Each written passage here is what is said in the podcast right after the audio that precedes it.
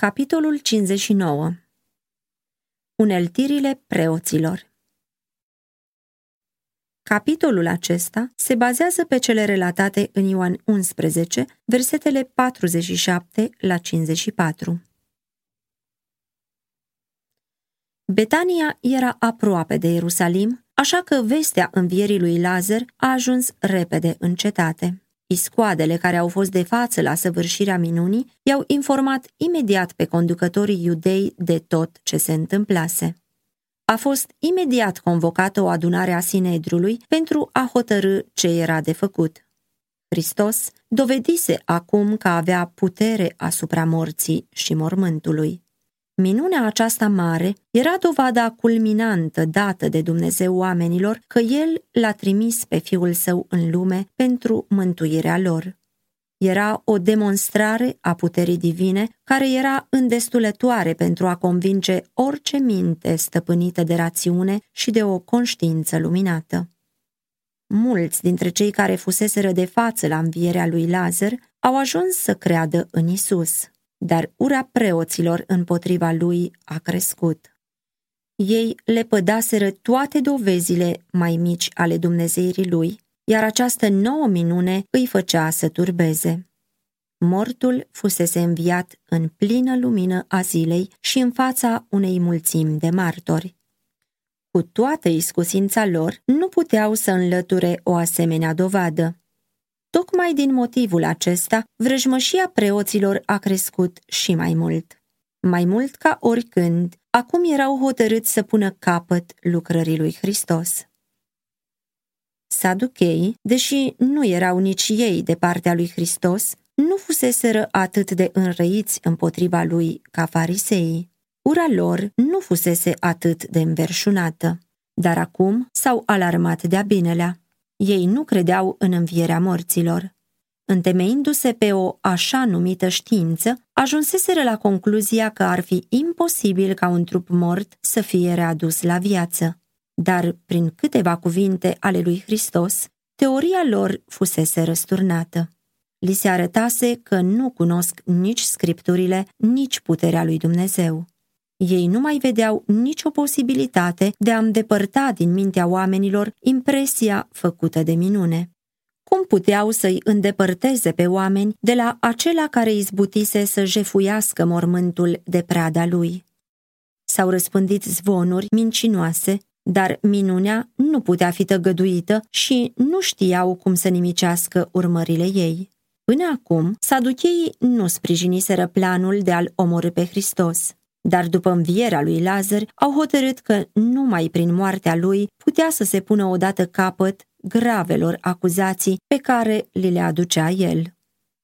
Fariseii credeau în înviere și ar fi trebuit să-și dea seama că minunea aceasta era o dovadă că Mesia se afla în mijlocul lor. Dar ei se împotriviseră totdeauna lucrării lui Hristos. De la început îl urâseră pentru că el demascase pretențiile lor fățarnice. El dăduse la o parte mantaua datinilor rigide, sub care își ascundeau diformitatea morală. Religia curată pe care o propovăduia el condamna falsele lor pretenții de evlavie. Ardeau de dorința de a se răzbuna pe el pentru mustrările lui totdeauna întemeiate. Ei încercau să-l provoace să spună sau să facă ceva care să le dea ocazia de a-l condamna. De câteva ori încercaseră să-l omoare cu pietre, dar el se retrăsese în liniște și îl pierduseră din vedere. Toate minunile pe care le făcuse în sabat erau pentru binele celor suferinți, dar fariseii căutaseră să-l condamne ca pe un călcător al sabatului.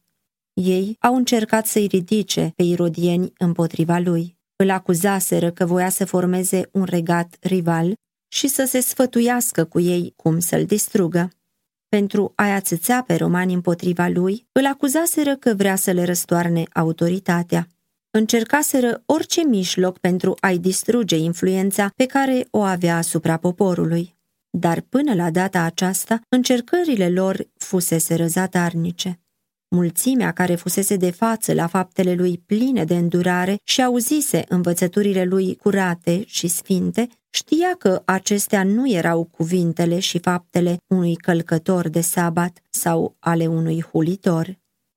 Până și slujbașii trimiși de farisei fuseseră atât de impresionați de cuvintele lui, încât n-au putut să pună mâna pe el. În disperarea lor, iudeii dăduseră în cele din urmă dispoziția ca, dacă un om va mărturisi credința în Isus, să fie dat afară din sinagogă. Prin urmare, când preoții, conducătorii și bătrânii s-au adunat să se sfătuiască, hotărârea lor nestrămutată a fost de a-l aduce la tăcere pe acela care făcea lucruri atât de extraordinare încât toată lumea se mira. Fariseii și saducheii erau mai uniți ca oricând. Mai înainte fuseseră dezbinați, dar acum s-au unit pentru a sta împotriva lui Hristos. Nicodim și Iosif împiedicaseră în consfătuirile trecute condamnarea lui Isus și din cauza aceasta acum n-au mai fost chemați. Erau de față la Consiliu și alți oameni influenți care credeau în Isus, dar influența lor nu însemna nimic pentru fariseii plini de răutate. Cu toate acestea, membrii Consiliului nu erau toți de aceeași părere. Sinedriul nu era la data aceea o adunare legală. Exista numai pentru că era tolerat. Unii dintre ei se întrebau dacă era înțelept să-l condamne pe Hristos la moarte. Se temeau că lucrul acesta va provoca o răscoală în popor și va face ca romanii să retragă de la preoți și alte favoruri și să le ia și puterea pe care o mai dețineau. Saducheii erau uniți în ura lor împotriva lui Hristos, dar erau înclinați să fie prevăzători în acțiunile lor pentru că se temeau că romanii îi vor destitui din poziția înaltă pe care o dețineau. În consiliul acesta, adunat pentru a plănui moartea lui Hristos, era de față martorul care auzise cuvintele îngânfate ale lui Nebucadnețar, cel care văzuse serbarea idolatră a lui Belșațar și care fusese prezent când Hristos se anunțase în Nazaret ca fiind cel uns. Martorul acesta se străduia să-i determine acum pe conducători să înțeleagă lucrarea pe care o făceau. Evenimentele din viața lui Hristos apăreau atât de clar înaintea ochilor lor, încât i-au alarmat. Și-au amintit de scena din templu, când Isus, pe atunci un copil de doisprezece ani, a stat în fața savanților învățători ai legii, punându-le întrebări care îi uimiseră. Minunea săvârșită chiar atunci dădea dovadă că Isus nu era altul decât Fiul lui Dumnezeu. Adevăratul înțeles al scripturilor Vechiului Testament privitoare la Hristos le lumina mintea ca un fulger. Tulburați și neliniștiți, conducătorii întrebau: ce să facem? Consiliul era împărțit. Sub impresia Duhului Sfânt, preoții și conducătorii nu puteau să îndepărteze convingerea că se luptau împotriva lui Dumnezeu. Când consiliul a ajuns în culmea tulburării, Caiafa, marele preot, s-a ridicat. Caiafa era un om îngânfat și crud, poruncitor și intolerant. Printre rudele sale erau saducheii îngânfați, îndrăzneți, care nu se temeau de consecințe, plini de ambiție și cruzime, defecte pe care și le ascundeau sub haina unei pretinse neprihăniri. Caiafa studiase profețiile și, cu toate că nu cunoștea adevăratul lor înțeles, vorbi cu multă autoritate și siguranță. Voi nu știți nimic. Oare nu vă gândiți că este în folosul vostru să moară un singur om pentru norod și să nu piară tot neamul? Chiar dacă Isus n-ar fi vinovat, susținea marele preot, el trebuie să fie dat la o parte. Îi tulbura pentru că atrăgea poporul la sine și slăbea autoritatea conducătorilor. El era numai unul singur, era mai bine ca el să moară decât să slăbească puterea conducătorilor. Dacă oamenii își pierdeau încrederea în conducători, puterea națională era distrusă. Caiafa, susținea că după minunea aceasta, urmașii lui Isus se vor ridica la răscoală. Atunci vor veni romanii, spunea el, ne vor închide templul, ne vor desfința legile și ne vor distruge ca națiune. Ce valoare are viața unui galilean în comparație cu viața unei națiuni? Dacă el stă în drumul fericirii neamului, nu înseamnă că îi facem un serviciu lui Dumnezeu dacă îl dăm la o parte. Mai bine să piară un singur om decât să fie distrusă națiunea. Spunând că un om ar trebui să moară pentru popor, Caiafa dovedea că avea oarecare cunoștință despre profeții, deși cunoștința sa era foarte limitată. Dar Ioan, raportând scena, ia profeția și arată însemnătatea largă și adâncă. El zice, și nu numai pentru neamul acela, ci și ca să adune într-un singur trup pe copiii lui Dumnezeu cei risipiți. Cât de orb era îngânfatul Caiafa chiar atunci când recunoștea misiunea Mântuitorului. Pe buzele lui Caiafa, adevărul acesta atât de prețios era transformat într-o minciună. Planul susținut de el era întemeiat pe un principiu împrumutat de la păgânism.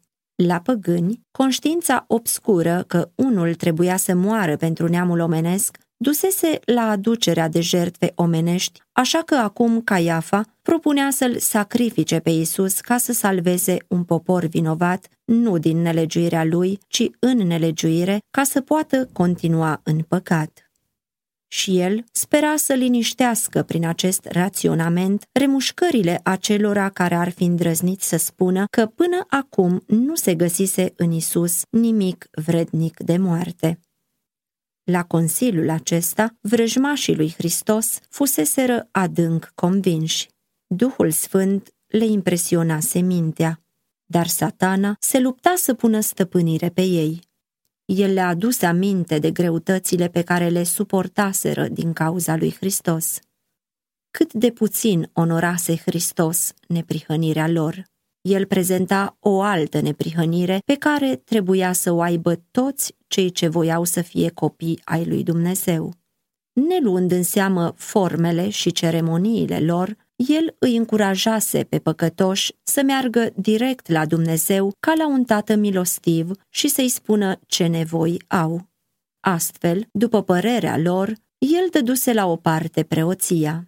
El refuzase să recunoască teologia școlilor rabinice. El demascase practicile rele ale preoților și le compromisese în mod irevocabil influența. Stricase efectul principiilor și tradițiilor lor, spunând că, în timp ce impuneau cu strictețe legea ceremonială, ei desfințau legea lui Dumnezeu.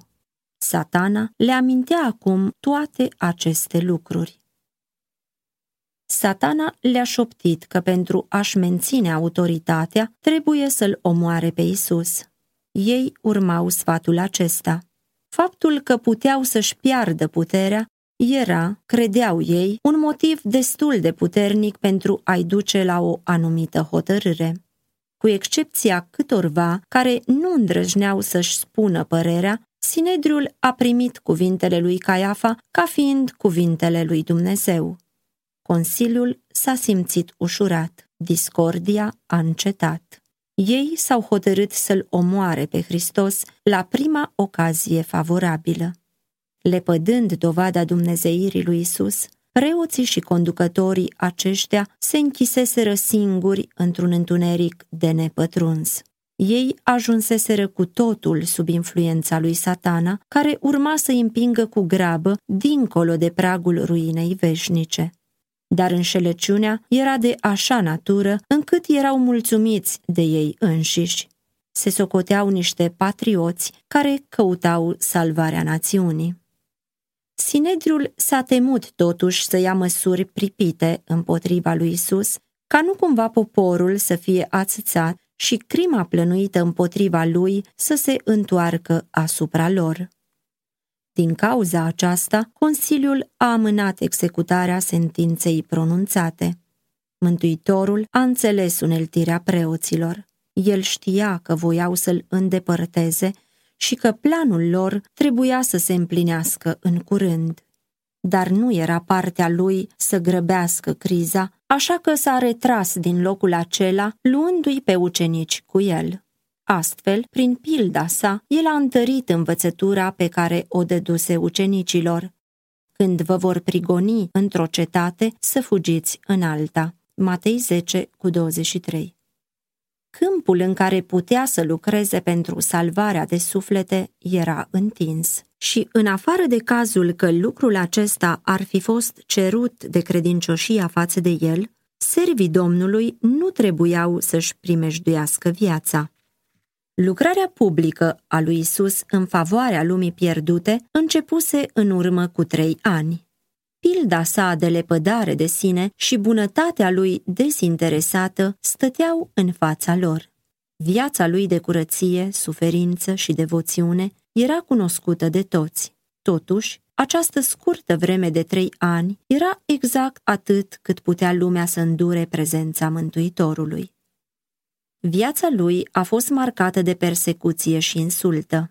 Izgonit din Betlehem de un rege gelos, respins de ai săi din Nazaret, condamnat la moarte la Ierusalim fără să fie vinovat, Isus și puținii săi urmași credincioși au găsit un adăpost vremelnic într-un oraș străin.